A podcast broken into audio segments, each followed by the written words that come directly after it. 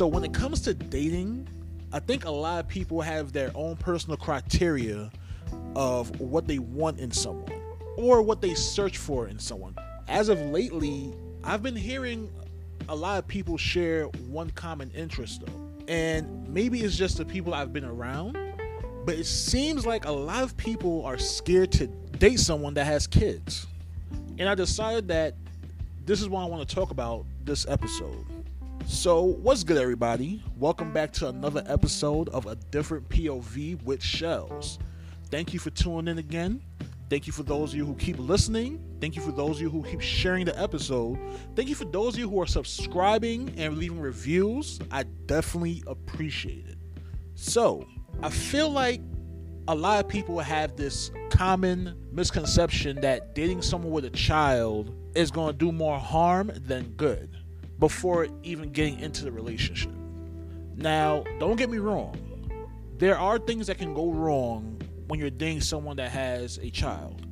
But at the same time, I don't think you should prejudge that before it actually happens.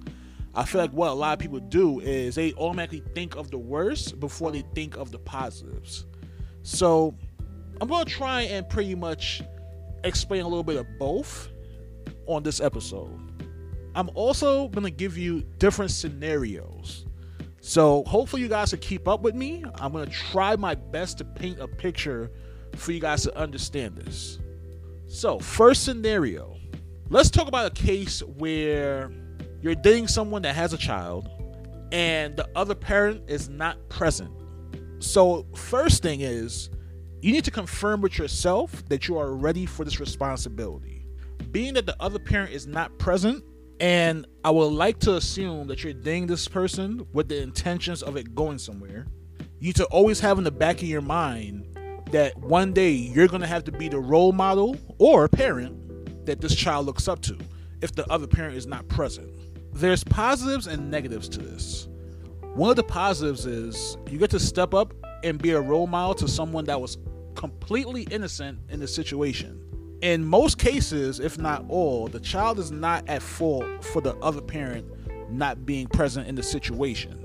Yet, the child takes the most damage from it. So you coming into this relationship with the right attitude and the right mindset can possibly help change this child's mentality and give them a sense of normality that they're not accustomed to getting.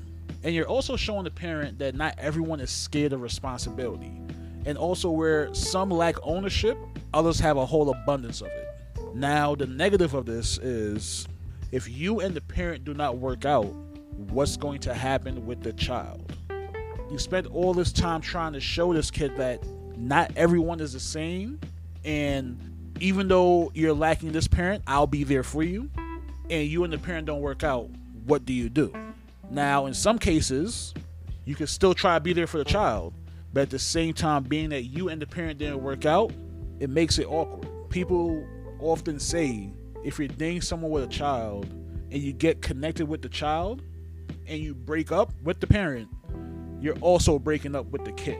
It may be emotional for you, but it's probably a hundred times more emotional for the child because they saw you as a role model and they saw you as someone that could possibly make a change in their life.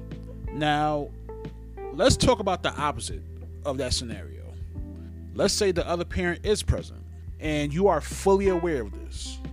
Again, you have to confirm with yourself that you are ready for this responsibility the reason why I say you have to confirm with yourself that you are ready for this responsibility is because you still have to be a role model to this child because you're dating their parent. All right? You can't have the mentality that because the parent is present, you no longer have to care for this child. Or because the parent is present, you no longer have to be a role model to this child. The child will probably pay more attention to what you're doing now because they have someone to compare you to. I feel like for most people, that's where they decide to give up. But for others, they take it as a challenge to show that, hey, I understand you have like a role model already in your life, but I could be a second one, and I don't mind being the second one. Again, there's positives and negatives to this. So I think one of the key positives to this is it shows the child that their parents can coexist and still come together to raise them while still finding happiness outside of that relationship. And they end up getting another role model or another person to be of positive influence to them. I feel like a key negative is coming to an agreement on how you're going to co parent someone else's child. Now, the reason I say this is because not everyone has the same parenting style, and you don't necessarily want to clash heads with someone else on how they raise their children. So you're pretty much gonna have to compromise or at least have a conversation with the other parent and see, like, you know, hey, how do you handle things and how you suggest I handle things because I don't want to bump heads with you. At least that would be my opinion. And I'll do one more scenario and then wrap it up. And for this scenario, let's say the parent is present, but they're not ready for someone else to be in their kid's life. I feel like in that scenario, you should not be dating the person. Granted, the person may be ready to date you, but being that the other parent is not ready for someone else to be around their child, it can actually do way more damage than good. And that goes for you, the parent, and the child. It's going to end up causing a very toxic environment where one person wants you there and the next person is going to make it very hard for you to be there. And yet again, who takes the most damage from this? The child. So instead of putting them in that predicament, I feel as if that you should let the parents hash out whatever issue they have first and then revisit dating them. I'm sure there's more scenarios out there. If you have one, feel free to inbox me or write it in the review section. Thanks again for listening, y'all. If you enjoyed this show, please like it, share it, review it, and subscribe on whatever platform you're listening from. Until next time, y'all.